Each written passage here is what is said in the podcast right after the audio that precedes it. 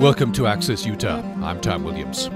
The publishers of Emma Marris's book Rambunctious Garden say that a paradigm shift is roiling the environmental world. For decades, people have unquestioningly, unquestioningly accepted the idea that our goal is to preserve nature in its pristine pre-human state. But many scientists have come to see this as an outdated dream that thwarts bold new plans to save the environment and prevents us from having a fuller relationship with nature. Emma Marris argues that uh, it's time to look forward, to create the rambunctious garden, a hybrid of wild nature and human management.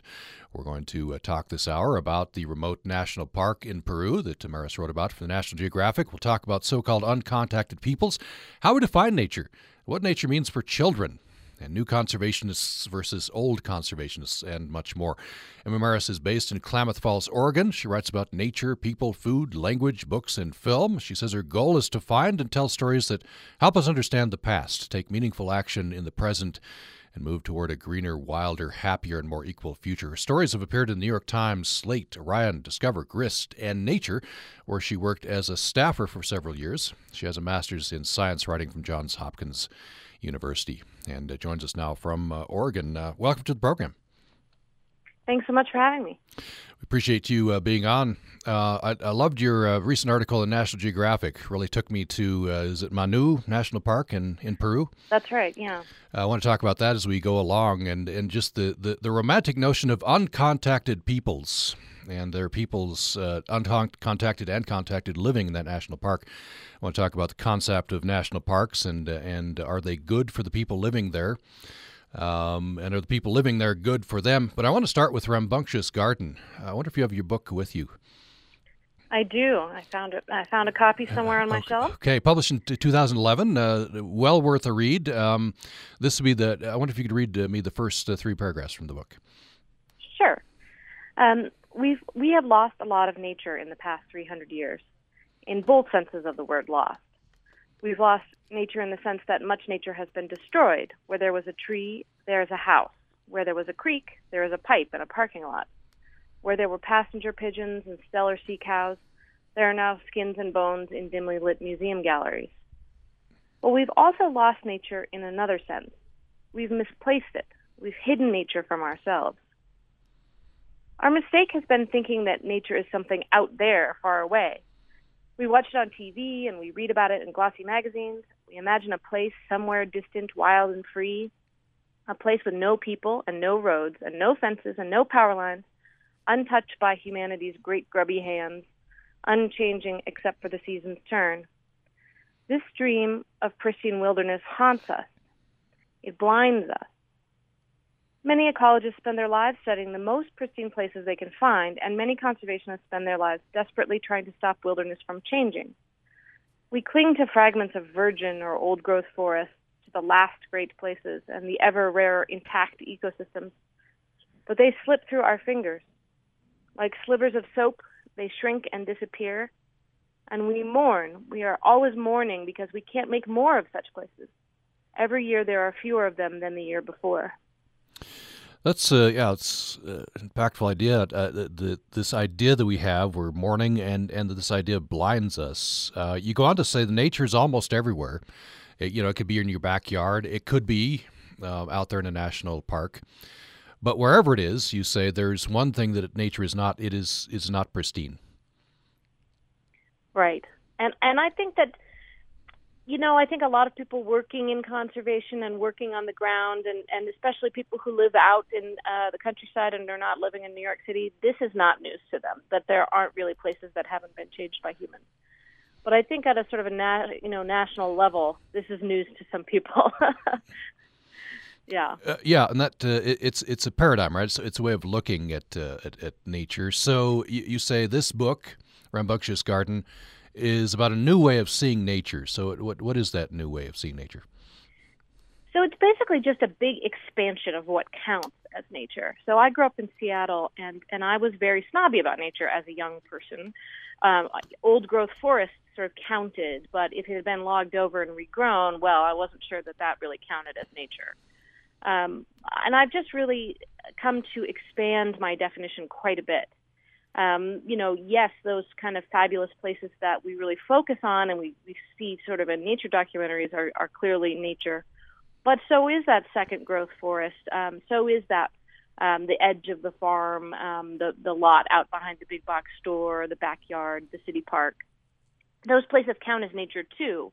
We manage them a little bit differently, and we look for different things from them, but they aren't ruined. They aren't completely out of the category.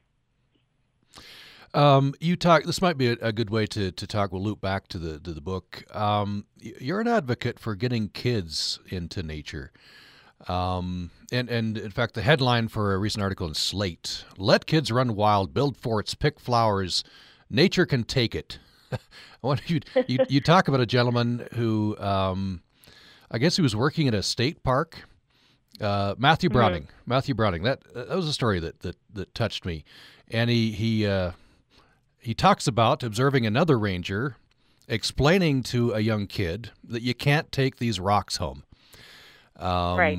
And uh, and he got mad about that. It stuck in his craw. He said, "What, what this kid? He came out excited to to be in nature, and what he's going to take home is, uh, you know, I got trouble in nature." Right. Yeah. Exactly. And I think, you know, there are certainly lots of places that are very fragile, and that you wouldn't want everybody taking home a rock, uh, you know, pet piece of petrified wood, or, uh, uh, you know, some places. But there are other places that are that are pretty tough and that aren't as special and fragile. And what I'm really advocating is that uh, that we first would be realistic about how much uh, sort of kid abuse our parks can take, and second of all, that we take our kids to some of these less uh, sort of crown jewel type places. That we take our kids to places where they can take home the rocks and the pine cones and climb the trees and and make forts. Um, because I really feel like that sort of tactile interaction with nature is really what creates that bond. Um, in my experience of, of, of, of being a reporter writing about the environment, I talk to a lot of environmentalists, environmentalists, conservationists, wildlife managers. All of them in their childhood spent time fiddling around in the woods or fiddling around down by the river, building forts, fishing, climbing trees. Um, and they weren't just hiking on a trail with their hands in their pockets and taking nothing but pictures. They were really much more interactive. Hmm. And I think that's what we need to allow our kids to do is be interactive with nature. Yeah, I've been thinking we're talking about this, uh, you know, different ways of seeing nature, different ways of experiencing nature. In some ways, some of us see nature as, as a museum, right? You got to be right, polite, yeah. got to not touch anything, got to, you know. This summer, I took my kids on sort of a national parks tour because it was the 100th anniversary. And then, you know, they they enjoyed it, but really the places that they enjoyed more were the campsites that we stayed in outside the park where they didn't have to be on their best behavior where where they did where they were able to create little fairy houses and ramble off trail and kind of get involved with uh, the nature they are slightly less interested in these spectacular vistas than we adults are and a little more interested in the, the very small scale bugs and lizards and and uh, you know shells and and stuff like that.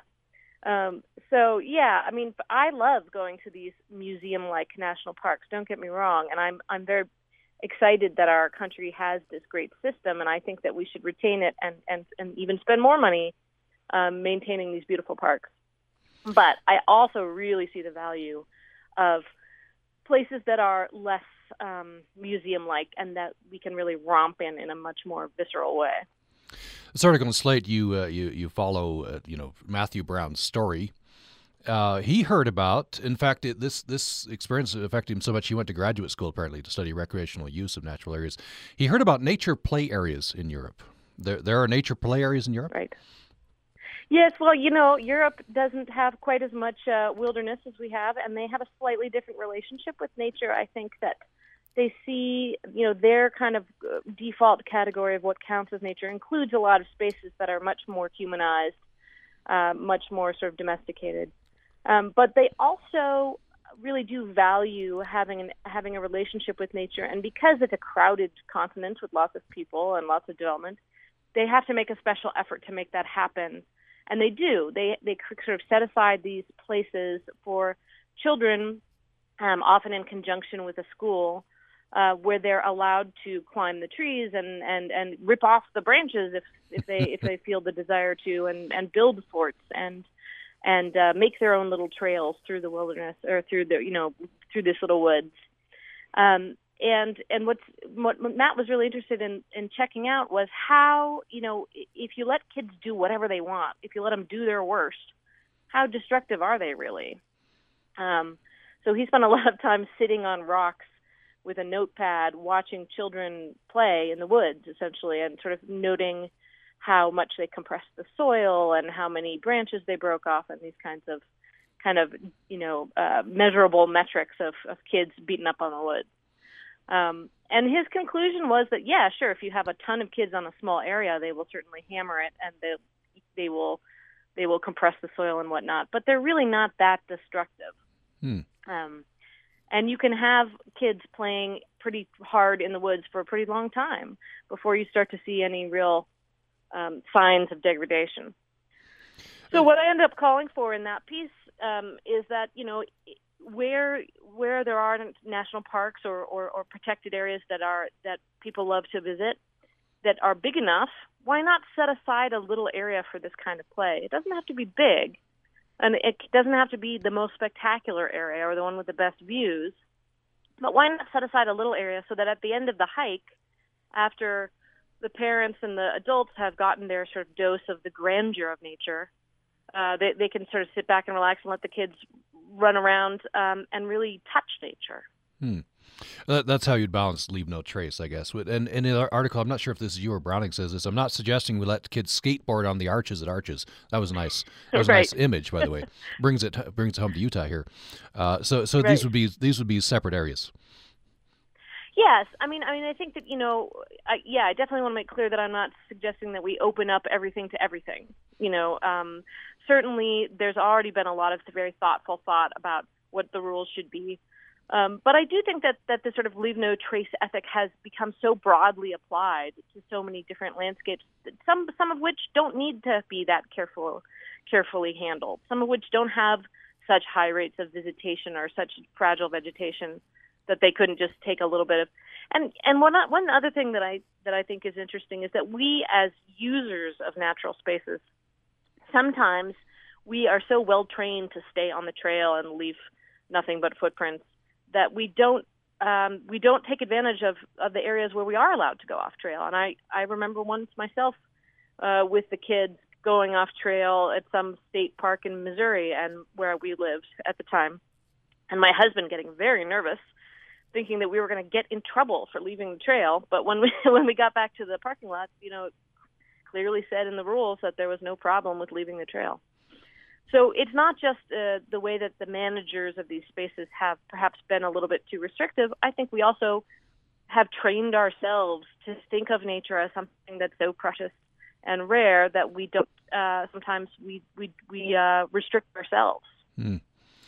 This, before we leave this uh, topic, I, I wanted to veer just uh, briefly into uh, the general topic of. Uh, I could use the article in the Atlantic, which is linked to from your article in Slate, "The Overprotected Kid." It's an article by Hanna Rosin. We've had an episode or right. two on this program uh, about that, um, and and the two are kind of linked up. We. I think that, and parenting styles ebb and flow, but there has been a, a strain of parenting where you or you don't let your kids, you know, run wild in the woods.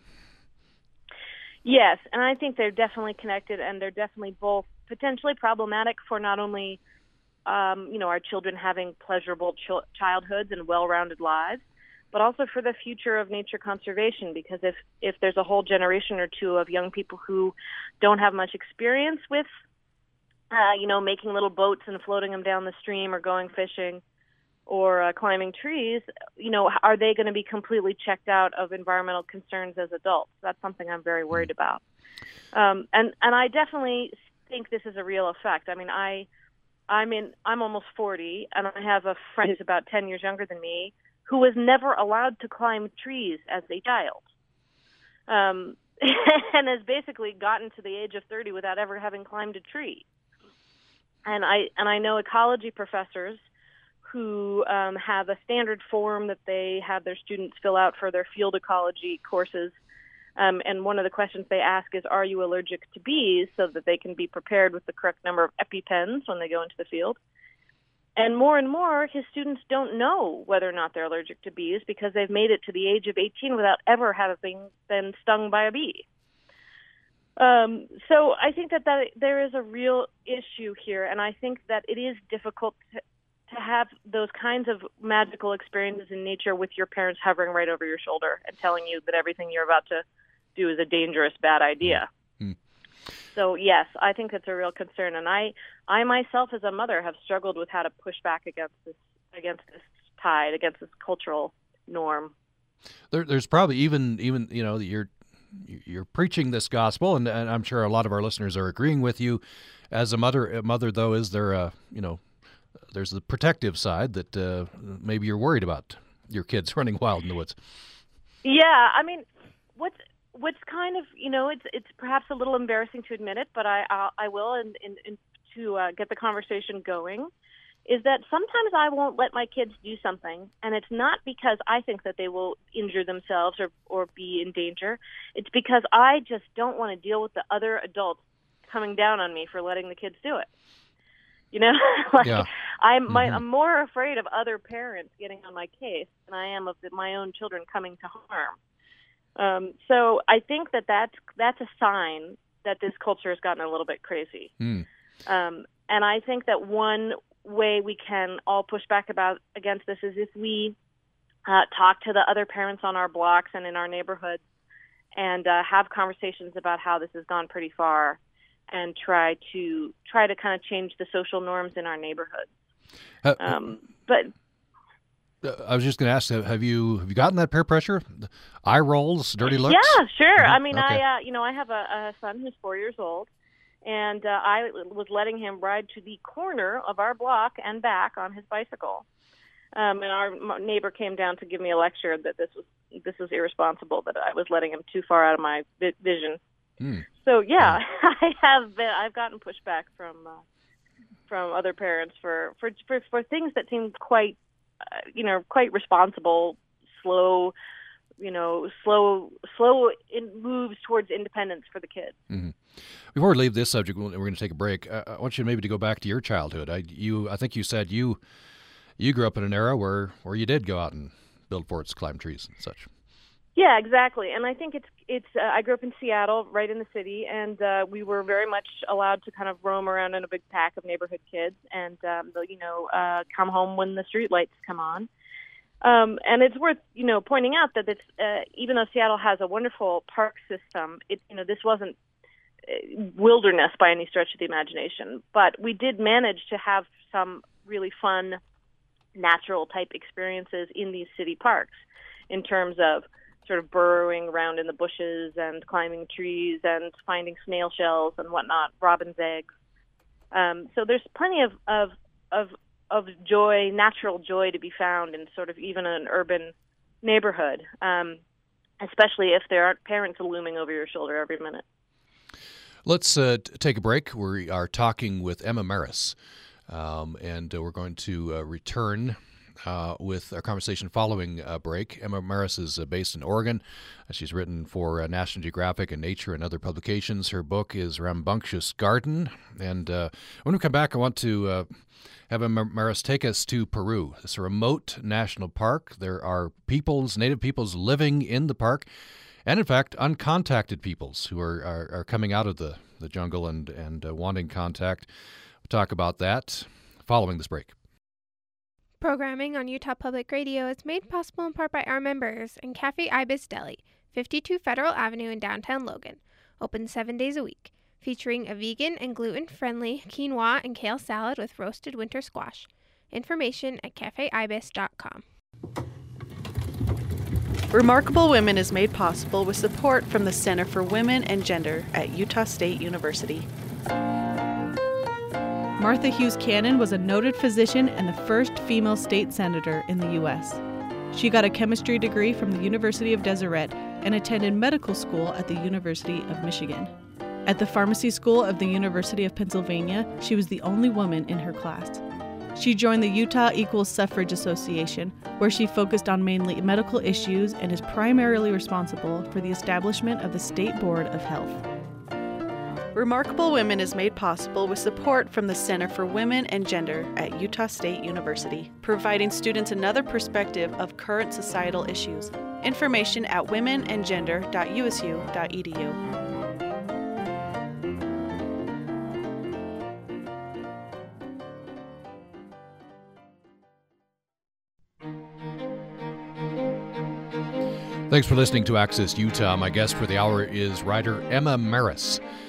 Uh, she has written for New York Times, Slate, Orion, Discover, Grist, and Nature. She worked at uh, Nature for a while. She's written for National Geographic, and uh, her book from uh, 2011 is Rambunctious Garden.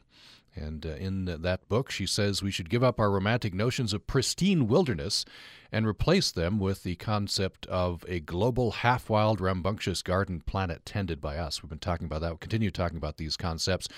And uh, we talked about uh, another uh, concept that Emma Marris talks about. That is, let your kids go go wild in, in, in wild nature. Let them have that experience that many of us had when we were younger. That will produce one of the good effects. It'll produce a new generation of conservationists. Uh, Emma Marris, before we get to go to Peru, I want to uh, reference uh, an article that you co-wrote in New York Times, an op-ed piece, where you contrast new conservationists with old conservationists. I wonder first you could define those two terms. Well, I'm not sure, at, you know, at this point that those terms are as useful as maybe I thought they were when I wrote that piece or that we did. Um, you know, there's definitely been a discussion in conservation about what direction to go in. Um, with some uh, people, particularly people who had kind of came up in earlier generations of conservation, um, really interested in continuing to focus heavily on um, kind of wilderness areas and large protected areas, and really going to those sort of crown jewels and, and focusing there. Um, and then there's sort of a, maybe a younger generation or a, with a little bit more emphasis on um, you know they want to keep all that and they want to continue to protect those those national parks and those big areas, but that they want to add to that um, doing conservation in cities and doing conservation in, on farms and uh, doing conservation that that also benefits people and kind of um, acknowledging the massive effect that humans have had on the planet, but uh, deciding that it's worth doing conservation in those places too, uh, places that have been quite a bit changed. Um, so I think that the dispute has been kind of made more of than there really is. I think there's really a spectrum of opinion. Uh, and uh, there was actually uh, sort of a survey at one of the recent Ecological Society of America meetings on this topic that showed that there's really a range of opinions about what sort of the important uh, new tools to pick up for conservation, and and it isn't people don't fall quite so neatly into two camps as perhaps uh, the media would suggest. Uh, uh, and that range of conservationists are, are, they working together? Do you think as as much as they, they should be or could be? Uh, not as much as they should be, but but I think that there's um, certainly I think that the healing has begun. You know, there were certainly there's sort of uh, quite quite uh, pointed uh, pieces back and forth on this subject in various scientific journals and in other in other fora um, certainly there was a little bit of rancor, uh, but I think that we are all kind of realizing that we're closer together on this than than we maybe thought. Hmm. Um, so I think that yeah, I think that that that, that there's a, certainly a coming together, and I would not be a bit surprised if the recent election results didn't actually bring the group closer together as well, because um, it may be that uh, for the next four years, you know, everybody who is interested in conservation is going to have a lot more in common with each other than they are uh, with some of the administration's policies. Yeah. So um, I think that uh, con- that sort of dispute might be uh, pretty pretty soon a fairly historical footnote. Hopefully. What, uh, I want us all to work together. Yeah. I want us, right. you know, we all have, broadly speaking, the same goals. We want to stop extinctions. We want there to be lots of green, natural space for people and for animals and for plants. Um, it's just minor details that are different. You know, what are the role of non-native species? Uh, should we move species as the climate changes? Um, there's, you know, we still disagree on some of these points. Uh, yeah, post Nixon, who was uh, he's kind of uh, went against the trend. Republican administrations generally, uh, you know, increase extraction and uh, relax regulations. What do you what do you are you hopeful that conservation will come together. Uh, as, as, you've said, what what do you think the prospects are for the next four years? Yeah, I think I think that it's um you know I think it's it's often the case that when when when there's a sort of a clear and and galvanizing um, uh, enemy of conservation, then you get a surge of, of, of conservation activism and interest, and I'm hoping to see that. Hmm. Um, you know, uh, this is an odd administration. The signals from it are confusing and contradictory, and certainly people that I know that work in in conservation are holding their breath still, trying to see what's going to shake out.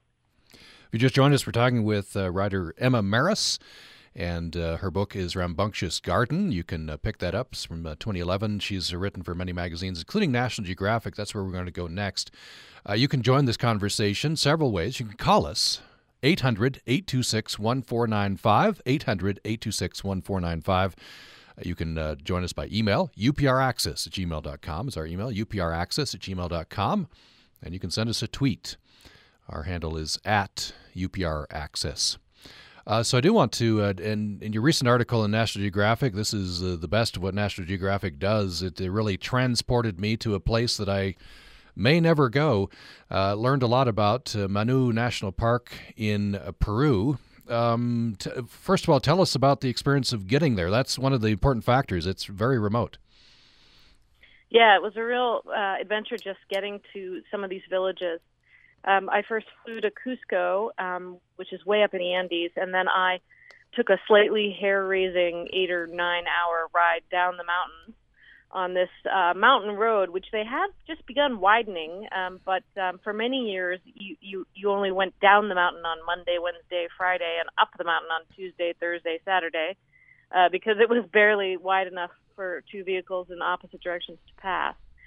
Um, then once I got down to the jungle, um, to the sort of uh, edge of the Amazon, um, I uh, switched over to boat, to motorized canoe. Um, and the standard crew of these of these uh, motorized canoes is the guy in the back uh, by the motor, and then the guy in the front with the long pole. Because these rivers, the Manu and the Madre, de, uh, the Alto Madre de Dios rivers, are, are actually quite shallow in certain times of the year they're just filled with with wood. They're these these trees on on the on the on the on the banks of the river are constantly crashing into the river. So the river is just filled with wood. So it's you've got to kind of pick your way up the river. Um, and so we went up the river for several days until we finally reached um, the first of the villages. And then to reach the second village, we had to actually switch to a smaller canoe because it was an even shallower river and we did have to get out several times and just kind of push the canoe because it was too uh, too shallow for us to, to all be in the boat. So yeah, we were quite a few days away from the nearest uh, road, hospital. Um, you know, certainly the nearest refrigerated beverage. That that was one thing that I missed when I was in there for all those uh, days. Uh, I think I was in there for two weeks or so. Um, very hot, obviously tropical, and no no cold water to be found. You uh, you quote one of the scientists you talked to, Kent Redford. He said this is biodiversity in its full glory, but you go on to say, rich as, as it is, Manu is not an untouched Eden. There's a yeah, history. and I, I suppose this is what really interested me in this place is that obviously I'm a big biodiversity nerd. I'm just I'm just totally stunned by the diversity of, of this planet, and of course, so I wanted to go to a place where with sort of top marks for biodiversity. Um, but on the other hand, that that you know, I found it very interesting that it was inhabited by people and had been for uh, thousands of years. So it kind of goes to show that intense biodiversity and human presence are not mutually exclusive. In fact, in the case of Manu, they seem to get along pretty well. Now, there's a, the, the recent history. There's uh, you know the rubber barons enslaved uh, a, a, lot of the native uh, peoples. In fact, you talked about one ambitious baron, uh, Carlos Fermin Fitzcarrald, got more than a thousand people, members of the Piro tribe, and and uh, decimated some other tribes, and uh, some peoples fled into the jungles. Yes, I mean there's a really sad history in, in not only this particular river basin, but but all throughout the Amazon of just rapacious extraction and complete disregard for human rights and life. Um, and and this rubber boom was really the worst of humanity on display. Of people coming in for this rubber, which was sort of briefly spectacularly valuable, and just um, doing whatever it took to get it, um, including um, conscription of laborers um, and on horrific treatment of indigenous people.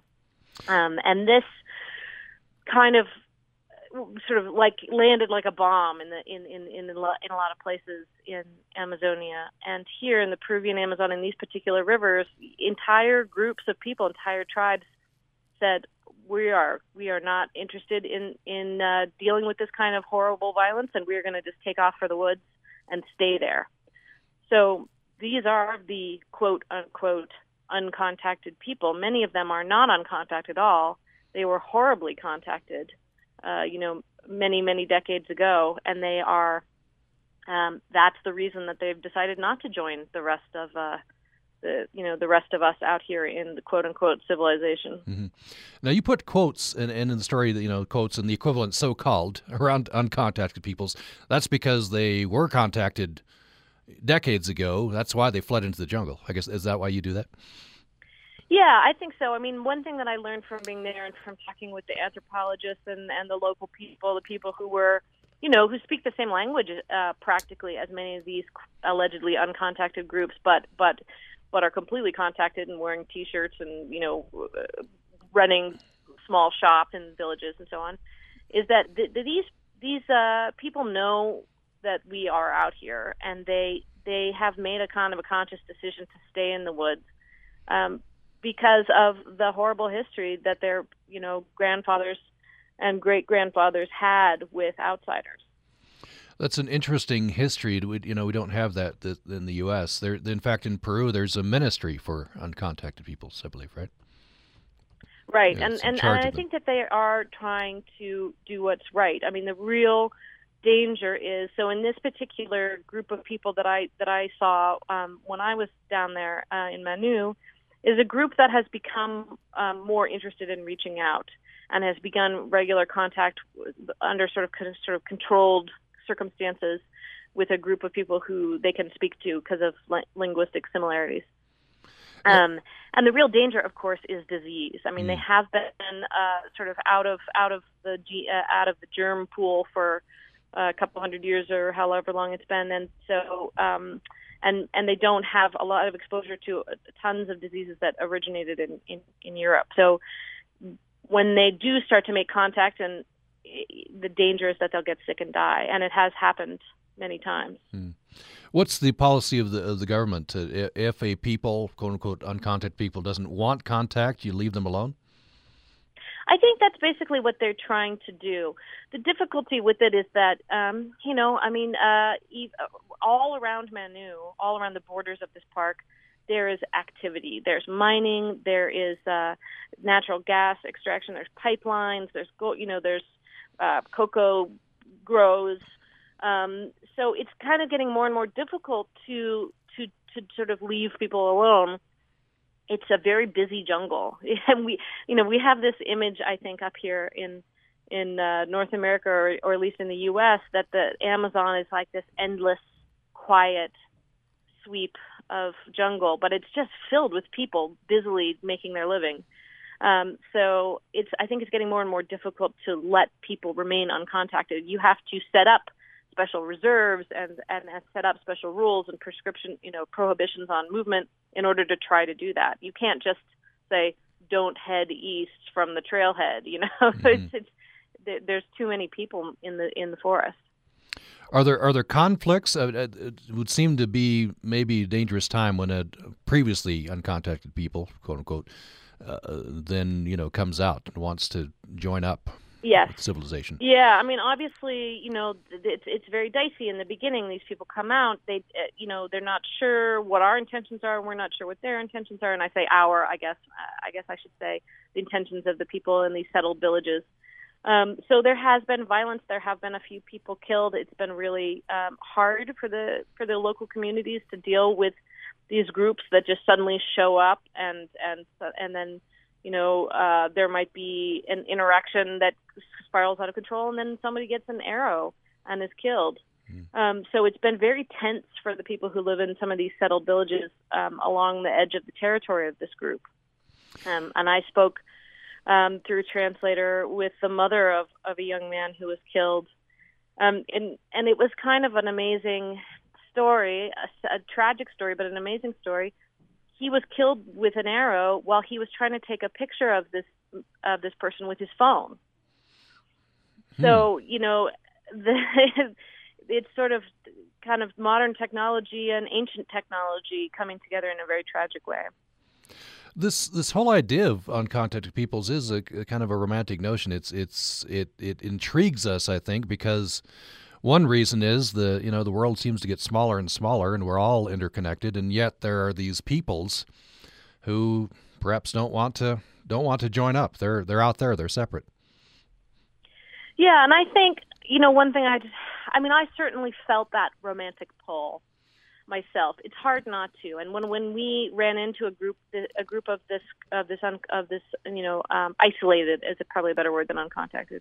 This isolated group, we ran into them. We saw them from across the river. You know, we didn't approach. We didn't want to cough on them and, and get get them sick. Um, but I certainly felt that sort of frisson of of uh, seeing something exciting. Hmm. But I, but what I really wanted to do in the piece, and what I, what I think is important to do, is really put the put these isolated people in that historical context of the rubber boom and, and of um, you know, uh, resource extraction and, and all this stuff, because that's, if we see them as this sort of Edenic, you know, kind of romantic, un, untainted group of people living in harmony with nature, that's not really fair to them in a, in a way. That's sort of denying their history, the, the fact that they have a history, they aren't an ahistorical peoples. Um, but it's also denying the fact that they might be, in some regards, suffering now. It's it's very possible that their great great grandparents were settled agriculturalists, and that they are now hunter gatherers by necessity, not by desire, because they uh, had to flee from from from the life that they knew. So it's important not to overly romanticize isolated peoples, but to, to find out what their story is, what their particular story is, and what they want, and how we can best uh, make that happen without anybody getting sick. Let's take another break. Uh, we're talking with Emma Marris. Uh, she's an Oregon based writer. Uh, her book is Rambunctious Garden, and uh, she's written for such publications as Nature, Orion, National Geographic. We're talking about her very interesting article recently in the National Geographic um, about Manu National Park. After the break, I want to come back and talk about a proposed road. And I was I was struck. there, there. I'll read quotes from people on opposing sides of that proposal. And and you could have pulled those from the Salt Lake Tribune, uh, you know, proposed roads, uh, you know, proposed wilderness designation in Utah. Uh, we'll we'll right. talk about that uh, following this break. Programming on Utah Public Radio is made possible in part by our members and Moab Area Travel Council, who champions Utahns' visitation to Grand County through tourism, events, and recreation in a manner that promotes and protects the beauty and scenery of our natural environment. Information available online at discovermoab.com. Public Radio Quiz Show Says You is heading to Salt Lake City to herald in the holidays. For 26 years, Says You has been bringing trivia, humor, and variety show fun to airwaves across the country. Now you can witness the light-hearted battle of wits during a live taping Friday evening, December 9th, featuring surprise local guest panelists and a meet and greet reception with cast and crew. Tickets and details at saysyou.net. Holiday programming on Utah Public Radio is brought to you by our members and Dr. Scott Dixon, practicing allergy and immunology with the team of physicians at the Budge Clinic, 1340 North, 500 East in Logan. Intermountain Clinics, wishing UPR listeners a safe and happy holiday season. Information at 435 716 1820.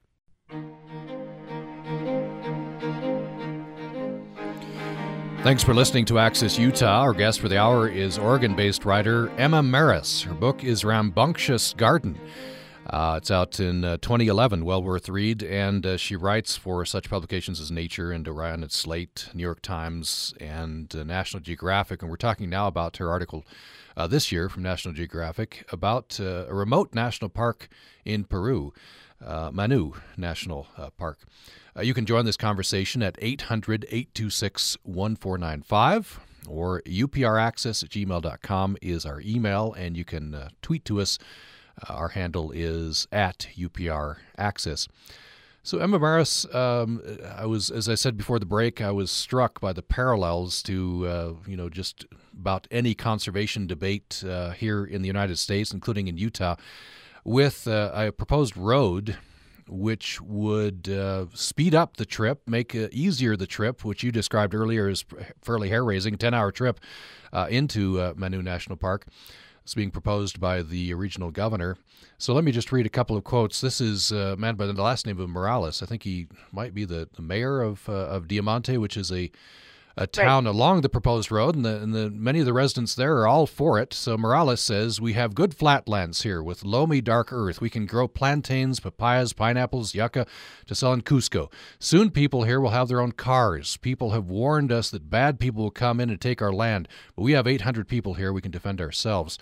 I want to uh, uh, compare and contrast that with an, uh, an um, Quote you have from Mauro Mataki. He's a school teacher in Tayakome. He's opposed to the road. Here's what he says The regional governor is lying. They're fools to believe him. He's making them all excited, saying the road will benefit them. It will benefit him and his white friends who come in and take the lumber, the animals, and the gold. There will be nothing left for the Matsigenka people there.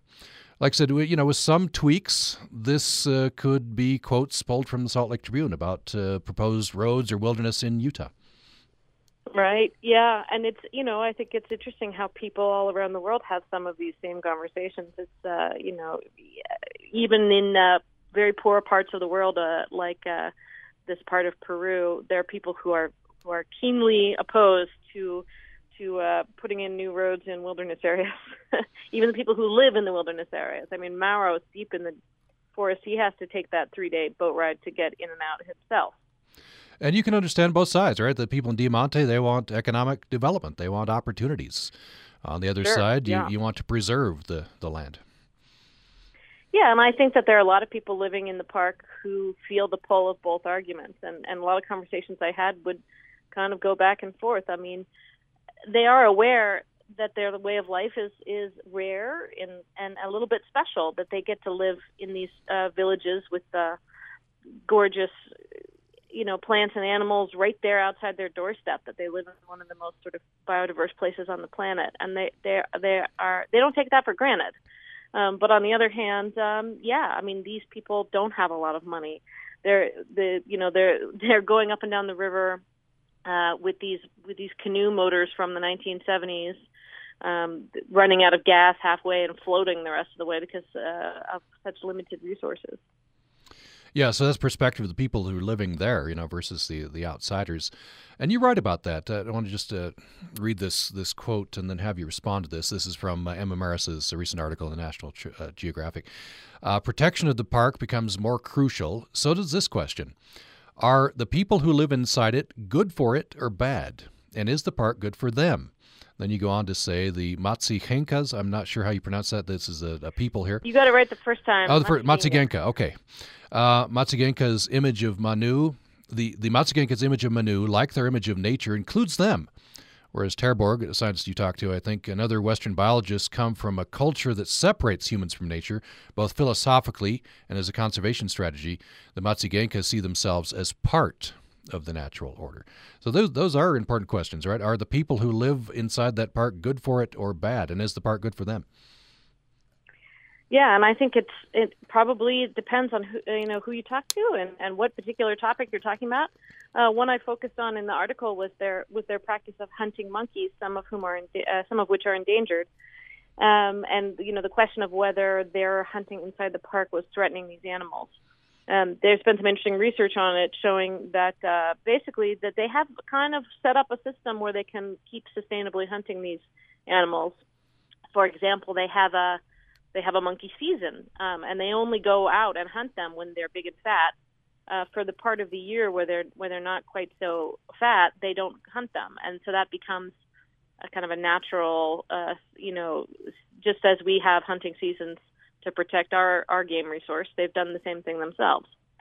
Um, they also use bow and arrow to hunt their monkeys, which is incredibly difficult. I went I went hunting with uh, some of the people there, so I was able to see just how hard it is. I mean, these monkeys are so high up in the canopy of these incredibly huge trees, and you know the hunters are shooting basically straight up, incredible distances at, at these fast-moving, agile targets. So ultimately they just don't take enough monkeys to you know to, to, to make a permanent dent on the population um, as long as they stick to bows and arrows. Now, if they decide that they want to start using shotguns, what will that would be a different uh, that would be a different calculation to make. I want to um, connect up this. Uh, you talk about how the Matsigenka see themselves, that they see mm-hmm. themselves in their culture, see themselves as part of nature, part of natural order. And that we come in the West from a culture that separates humans from nature, both philosophically and as conservation strategy. I, th- I think in, in Rambunctious Garden, you're you're trying to narrow that gap, at least how we see it. Yeah, and I don't want to. Yeah, and I don't want to overdo this. I think it's a. I think it's possible to get into this kind of uh, discourse where you're sort of saying, oh, you know, white people are estranged from nature and all indigenous people are in this wonderful magical harmony with it. That can be a little bit oversimplifying and even a little patronizing. So I don't want to overdo it. I mean, there's obviously lots of nuance here. But it is true that for the Matsigenka living in Manu, they have a kind of a sense of the plants and animals and the cycle of the seasons that includes them as players. Um, and they are sort of spiritually involved in a sort of a tit for tat reciprocal relationship with the animals that they hunt and the plants that they gather.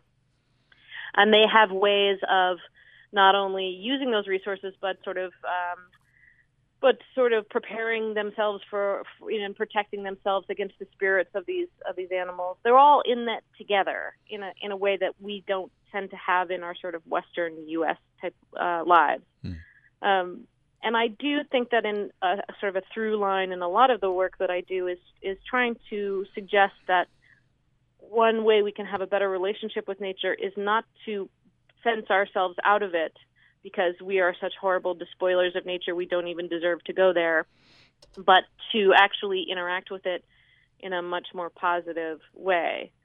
Um, and to have it be a part of our lives and to acknowledge the fact that human activity has shaped a lot of the nat- natural world around us for the past couple thousand years.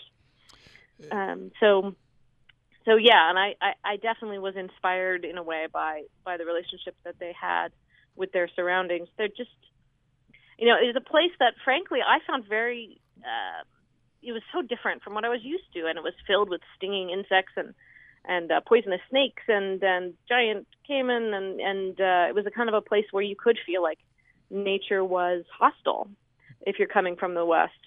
Um, but they were so at ease there, and they were so at home there. Um, it was very inspiring to see part of that I think is is uh, what makes us alive to nature, right? The, the, there's an element of that's one reason I think we like wilderness or the idea of wilderness is is there's uh, there's danger there. Yeah, and I think that's an interesting question, isn't it? I mean, how much of our pursuit of going into the wilderness is about sort of almost symbolically placing ourselves in danger? and and and uh, you know what what are we trying to what's psychologically going on there? Because I definitely have felt that myself when I'm hiking either alone or in a small group, and I'm in places where there are um, where there's grizzly bears or wolves, and there's something to that, I think. Um, but I think that's an interesting, complicated part of our relationship with nature is that we we want to feel like we are not in charge. We want to feel like nature is bigger than us. That's very important for us psychically. And I think that when I kind of continually remind people that because of climate change and because of uh, land use change and because of species movements that we have changed nature so thoroughly, that's very uncomfortable for people because it makes nature seem smaller and they want nature to seem big.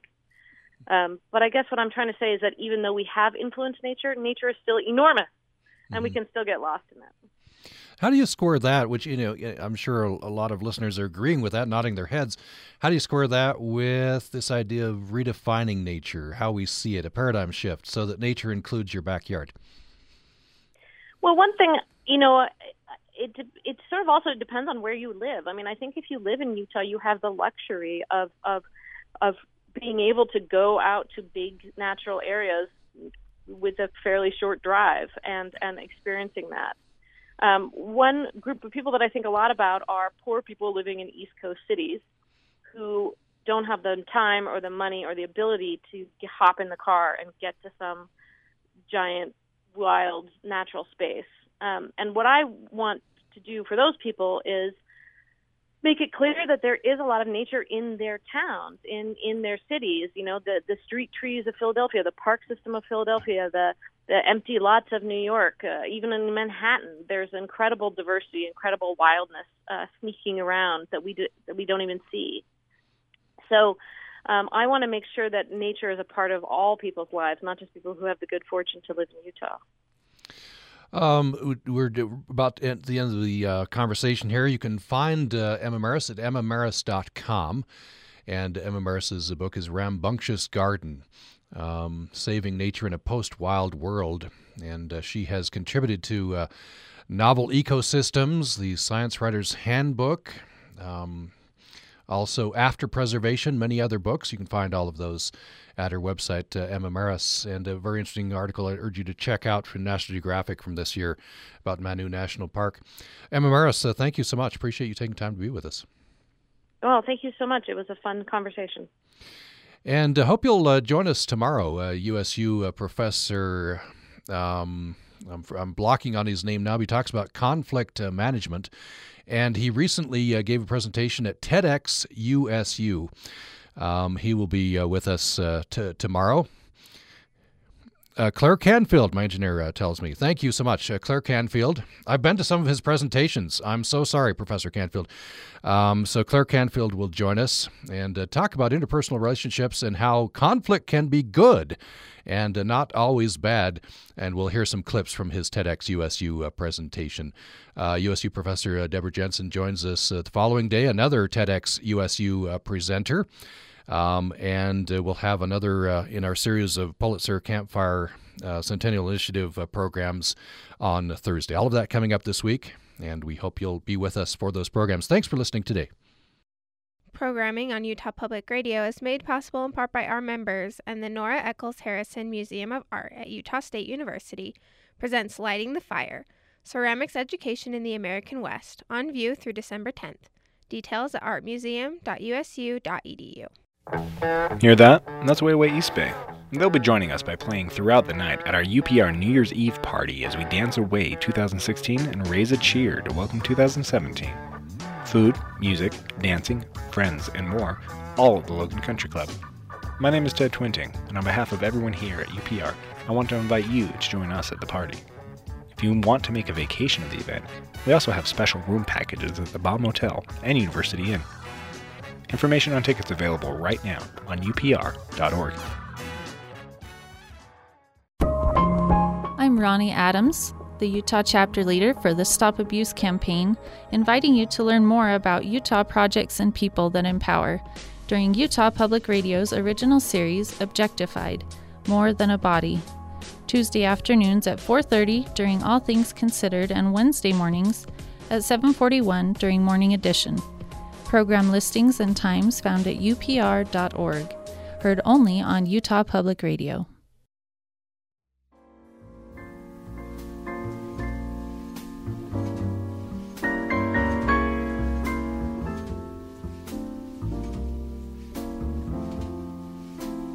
You're listening to Utah Public Radio, a statewide service of Utah State University and the College of Humanities and Social Sciences. KUSR Logan, KUSK Vernal, KUSL Richfield, KUST Moab, KCEU Price, KUSU FM Logan. Also heard at upr.org.